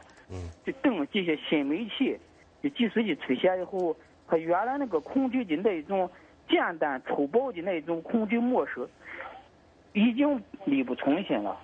嗯，对，嗯，已经力不从心了。嗯，可可所以说他现在这个很难是统一口径。例如这次在这个呃延安这个抗战中，这嗯，你看这个电视直播。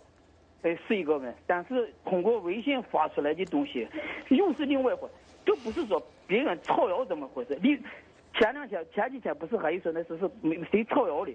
造谣的说是。您说的是造谣是吗？啊，对不起啊。是。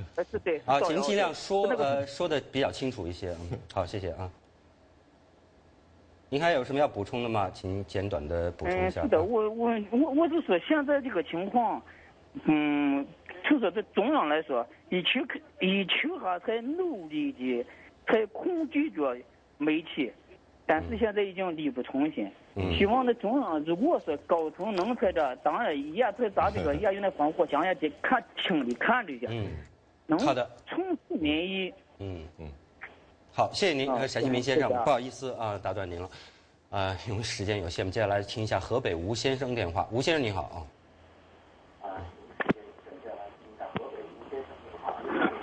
喂，喂，喂，请讲，嗯。哎，你啊美国之音成立几十年了，一直宣传就是这共产党这个那个，中国不但没有刚衰败，而且越来越强大。你看看十年以后是中国强大还是美国强大？美国得罪世界上任何人，他以后怎么样？我希望你们早着刚说跟我们要华人的脸，以后啊把腰杆挺直了，不要为美国人干办事儿，知道吗？做点良心事儿。我就说了，行了，好了。好，谢谢河北的吴先生啊发表意见啊。等一下我们来看海涛有没有什么话要说。我们来听一下这个湖南的王先生啊。喂。请讲，王先生，请你简短发言啊。啊。嗯。这个这个一句古话，这个马季讲的一个相机，假的就真不了。这个我小时候来看美国中央台，这个六四运动也也是要存在的。我还是说两句话：以民主西天下，以民以民主西天下，以民就败天下。我也希望习近平多说真话，不要听假话。谢谢你啊。嗯，好的，谢谢您。最后我们来听一下江西林先生，林先生，请简短。你好，你好。你好，嗯。呃，这个共产党这个这个这个媒体啊，全是假话连篇。确，现在是是是，确实是一点负隅顽抗，孤立的很。我举几个例子，这个美国这个不是这个两个人两兄弟爆炸案嘛？嗯。就就就就拼命的滚动播出，呃，解读什么越越美国越恐越恐越反恐越越反越恐啊！嗯我不知道你中国共产党那么越反腐败不是越反越腐败吗？你这个新疆这么这么的爆炸不是杀这不是不是杀死了二十一个人吗？不是不是恐怖分子吗？他妈的？这个这个共产党这个还在还有一个股票。前前两年美国暴跌一下，就是美国的金融危机带动了中国的 A 股，拖累了中国的 A 股。现在美国的股票屡创新高，历史新高，他闭嘴了，他不讲了。这个这个不要脸的这个这个媒好了，呃，江西林先生啊，林先生啊，我们尊重您的意见，但是请您讲话的时候啊最好不要带脏字。嗯，刚才几位这个呃观众发表了很好的这样一个见解，我们来呃先来呃抽很短的时间来海涛，我们来谈一下这个河北吴先生队伍。呃，这个美国之音以及西方媒体所做这样一个批评。不过刚才呢，江西的这个林先生呢，呃，在谈他的这个观点的时候，提供了很好的一个这样一个等于，就是反过来可以来呃证实，就是说，中国方面在报道。我是觉得啊这个河北这吴先生这个问题呢，虽然他提出了一个问题，但是他的确和我们今天这个讨论的这个内容和中心没有太大的关系。但是我愿意这个在这儿说一下。因为像吴先生这样的人的观点呢，也不是说没有，甚至是也很有一批。不光在我们美国之音的听众来来电的当中反映出来，在我们的网上的文章后面跟帖也可以反映出来，就是说对美国的一些做法啦，呃，提出了一些负面的看法，甚至一些全然否定的看法。这个不奇怪了，因为在这个中国这么多的网民当中，我经常说，比方说有五亿网民，百分之一是多少？是一千万或者一百万？甚至千分之一是多少，都是很庞大的数字。只要有这么这么这些人，他持有一样的观点，他来发表各种各样的见解。比方说，我们听众当中还有一位辽宁的一个王先生，嗯啊等等，大家都非常熟悉了。他经常表达一些负面的看法。那么这个不说明这个呃，我们美国之音就是一定是像他们所说的那样，也不说明他们说的就一定是对和正正确和错误，只是能反映出一种现象而已。好的，嗯，谢谢海涛。呃，那何女士，刚才我们听到这第一位啊发言的这个陕西的闵先生呢，谈到这一点，就是说，呃，雅安的地震期间，官方发布的消息是怎么样的？民众获获得消息的这个途径又是怎么样？现在因为有这两方面的这个消息来源，啊，这个对比一下，这个大家的这个感受就立即的显现出来了。啊，从您这您您对这个闵先生谈到这一点怎么样看？呃，我其实把闵先生讲的这个情况吧，概括为从这个二零零八年以后啊，中国很明确的形成的一种模式，就是嗯严厉控制，加上这个嗯什么呢？舆论引导，然后再加上网络水军。所谓网络水军呢，就是国内呢已经讲了很多年的五毛。嗯，那么就是这三样呢，控制这个媒体，混淆视听啊。还是有点好处，至少是在某些事情上啊，让共产党取得了他要的效果。呃，比如这个，呃，拿五年前的那个汶川地震来跟今天比，我们就发现那时候特别成功。那时候成功到什么程度呢？就是政府和这个民众等于是合谋演出了一个多难性新班的那个呃大戏剧。呃，当时呢是谁要是对这个慈善捐款的用途和出现的贪污质疑一下，表示不捐，那是不得了，成为这个网络公敌。比如那个万科的董事长，呃，王石就是这样。当时呢，他是。跟他的呃职工说了，他说每人捐款十块钱就够了。他因为意思就是他后面那句话原话我不记得，但是呢就是好像我们不知道这捐款怎么用。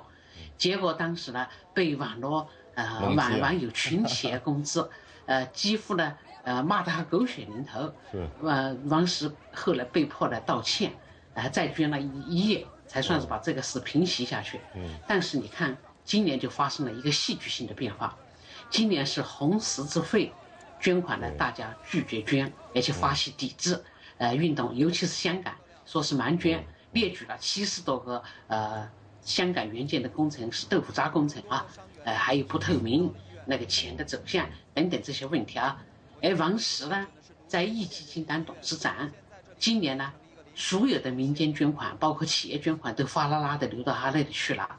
最后呢，是政府的出面，才让这个红十字会捐到了一亿二千万，和这个谁呢？和壹基金勉强持平。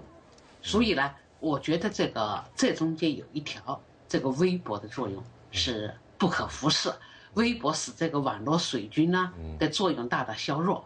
嗯，所以刚才你谈到那个呃，美国之音，很多人啊，我并不一定认为他们是真的是反对美国的呃什么政治制度，他们可能根本不了解，他们就是奉命到这里来。因为你要知道，在国内啊，能够翻墙出来呃到这里来的人，一般都是为了找寻国内没有的信息。如果专门为了来每天在那个美国之音上包干几篇，在那里呃辱骂人，而且不讲任何道理。呃，你可以想象这些人是不是呃，他们的身份就是网络水军？嗯，好的，何何女士，呃，谈到这一点，呃，我想想到一个问题。那么像呃，这个微博这样的这个媒介呢，实际上起于像美国这样的推特，但是像推特还有这个 Facebook，啊，我们应该是要翻译成脸书是吧？啊，呃，类似这样的媒体在中国一直是被封的。那么为什么在中国出现这个微博啊这样子的新的媒体传播很快？他自己也感觉到现在没有办法加以控制的情况下，他为什么不一关了之？他有办法加以控制，他可以呃通过立那个这个删节词啦，立这个他们要对通过这些方法。比方说有一个微博，你在那输入输入一个，尽管你不是谈这个共产党的事儿，也不是谈政治，你只是输入了一个，你谈一个其他的事儿，呃，输入了一个。呃，党中央这个党是那个那个那个档案的党，或者然后他马上就给你把你这个说。但是像这样的情况，中国呃发现中国网民的现在这个智慧呃很厉害。越来越高。对你像当时那个十八大的时候，大家就十七加八大，还有斯巴达什么这样子的，呃拐着弯儿绕着弯儿，大家其实都能明白是怎么回事。我的意思就是说，呃像这样的这种很难以就是完全的掌控，因为现在我意识到那天我跟那个胡勇我提到这个问题，他也没有回答清楚。现在我意识到这。这个问题有个很好掌控的，就是说，只要在各这个民间企业，所谓的民间企业，或者是甚至外资企业，只要成立了我们党支部，我们就可以通过党党支部来控制你，这个是绝对没有问题。比方说你搜狐也好，腾腾讯也好，尽管你是所谓的民间企业，甚至搜狐是美国的企业，我们只要在你的机构里成立了党支部，对不起，你的这些这个党员就要发挥作用了，这个就是很重要的。哪怕是沃尔玛或者是什么什么。呃，富富富士康，只要我们成立了党支部，就可以贯彻党的精神。嗯，这是很好的一个控制的方法。对你控制，但是像呃发生像突发事件这样的情况，但是呢，它传播的速度非常的快，会出现比如说呃以前呢是这个呃党在引导舆论啊，就是党说什么大家都信什么。现在情况就是说呃你党还没有说话的时候，这个事情已经铺开，大家都知道这个事情是怎么回事了，反倒会逼着党啊，就等于说是民民意逼官意。是这样的一个情况。是，特别是雷震富这个案件，就是因为大家在互联网上一接，然后才把雷政富这个扳倒了。据说现在王岐山领导的中纪委每天就盯着互联网，看看谁谁把谁揭揭发出来。那么如果这样的话，也是一个不管如无论如何，他对这个反腐，他是一个促进。嗯，啊，呃，何女士啊，刚才呃，我跟海涛这边聊到这几点，他谈到这个王岐山在这个互联网上盯着，那么就说，但是他盯的毕竟是苍蝇。啊，你要说打大头的，有没有可能就是说，现在目前出现这样一个裂口，会变得越来越大？现在是这样控制的，他们的方法呢是这样的，在微博上呢盯重点微博用户，就是那些大 V，而且比较爱讲粗废的话的人，然后就盯他们定点清除。包括王石。方法呢也各种各样，不过现在有一条，现在这个微博上有几个这样的圈子。其中一个圈子呢是媒体圈，有一个国内的媒体圈，大家互通消息；海外的记者呢，就是国际记者呢，也都盯他们。所以现在呢，像那个《纽约时报》《华尔街日报》，很多驻京记者啊，啊，他们都是在微博上得到消息。嗯，啊，他们的去，而且那个及时性和快捷性呢，啊，对，很强。对，嗯。中国为什么没关呢？这一点我看过一个报告，这个报告呢说的非常清楚。当年呢是艾未未利用了这个推特，在长安街游行，他是到了那个集会地点，在长安街上走啊，有二十几个人，嗯，把标语啊什么都亮出来了，然后就一边拍手机，一边用手机上推特，就只有几秒钟的那个差距。所以等到这个警察来赶到的时候，他已经又上等于像那个飞行机会。何女士，呃，导播告诉我说，我们必须现在要出来，实在是抱歉。我们知道，西安还有几个问题没有谈到。嗯，最初提到两个舆论场的这个问题，呃，实际上表现出这个中共已经有宣传的官员出来想要呃支招，说要打算怎么样处理这方面事。我们今天没有时间再谈这个话题，呃，希望今后呃有呃有这个时间再来谈相应话题。再次感谢何呃何青莲女士。呃，参与我们的节目，还要感谢海涛来到我们节目的现场，同时也感谢各位参加讨论的观众和听众的参与。讨论中各位发表的都是个人观点，并不一定代表美国之音和 VOA 卫视。此外，您也可以登录美国之音中文网收看时事大家谈的最新和过往视频。我们的网址是 VOA Chinese 点 com。新闻永远滚动，获取美国之音新闻，弹指之间，随手可得。美国之音登场 Google Currents，在 Google Currents 搜索订阅美国之音，获取美国之音多媒体新闻，不管在线离线，既迅速又方便。现在就在您的智能手机或平板电脑下载 Google Currents 应用程序。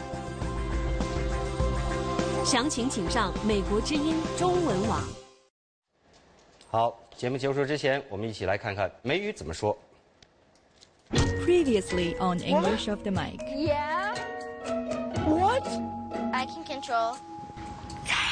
A time traveling genie sent Mike back in time. One thing I really regret would be that I didn't buy flowers for my girlfriend the day we broke up. To change what's already been done.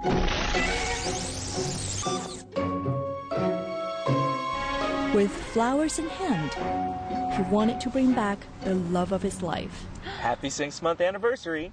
Will the sweet couple have their fairy tale ending? Who's that? Probably one of my secret admirers. Yeah, whatever. Hello?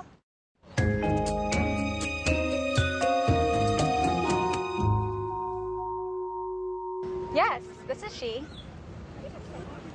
Really? Oh my gosh. Of course, 9 a.m. next Wednesday. Thank you. What was that? Oh my gosh. What? NBC. NBC needs an assistant producer. Okay. They chose me. LA is calling my name. Oh, okay, okay, okay, okay, okay, okay. This, is, is great. But just calm down. Okay?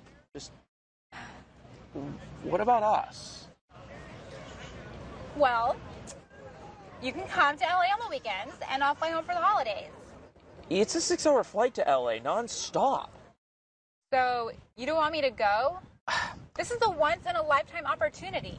I, I know. I, I, I was just. Mike, I don't get this. Whenever something good happens, you always throw cold water on me. You said you'd support my dreams, but do you? Okay, look, I'm just trying to think about us. How, do you know how many couples survive a long distance relationship and if let's say it does work out in two years, then what? I have family in DC. I don't want to live. And obviously, you would die for this job. Why do you have to be so sarcastic? So now I'm the selfish one and you're the one who cares about a relationship? What about all the times you never answered my text message? Did I ever blame you? Or the time my family was visiting and you said you weren't feeling well, but really you were just staying home? Did I ever say a word? Okay, whoa. Those are completely separate issues. You always buy me flowers. Do you think flowers are really going to fix our problems? You're so immature. I, I, I thought you liked flowers. Yes, I do. Every girl likes flowers. But relationships are not just about flowers, pictures, and chocolates. They're about dynamics, chemistry, and mutual support for each other. If you got your dream job in China and had to move, I'd support you in a heartbeat. I would never stand between you and your dream job. Mike, this wouldn't even work if I were not going to LA. We're taking a break. Ah, story of my life. Where's that genie? Mm, where's that genie?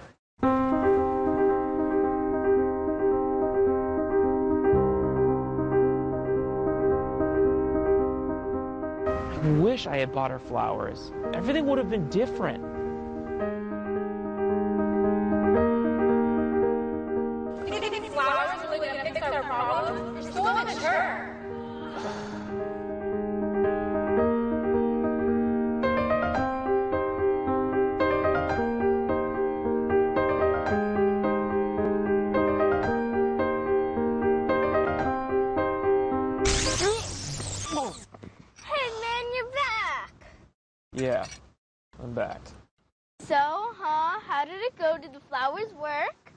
No.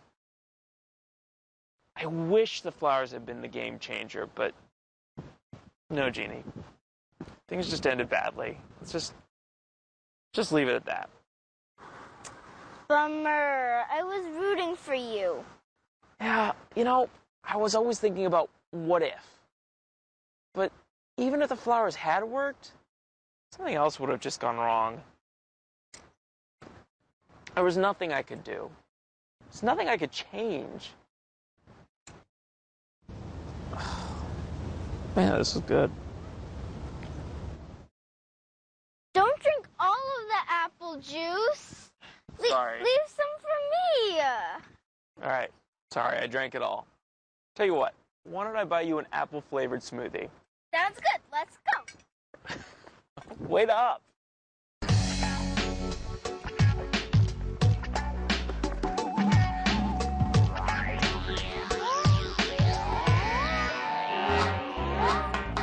Once in a lifetime opportunity. 千载难逢的机会。 Dude, this is a once in a lifetime opportunity. Why on earth are you hesitating? Go for it. 哥们儿，这可是千载难逢的好机会，你干嘛还犹豫啊？好好把握。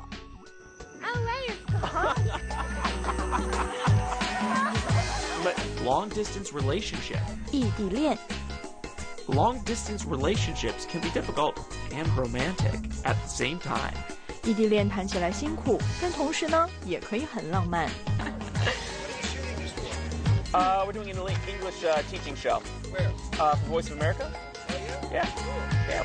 In a heartbeat.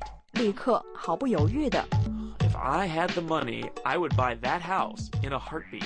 如果我有钱，我会毫不犹豫的把那个房子买下来。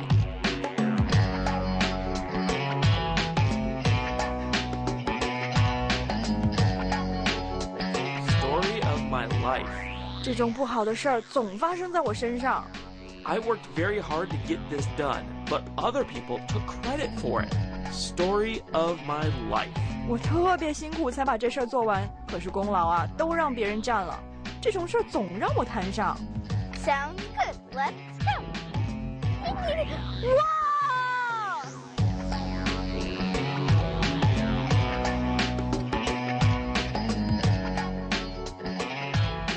Game changer. 扭转局势的事物，The new drug can be a game changer in our fight against cancer. 这种新药可能会完全改变抗癌的形式。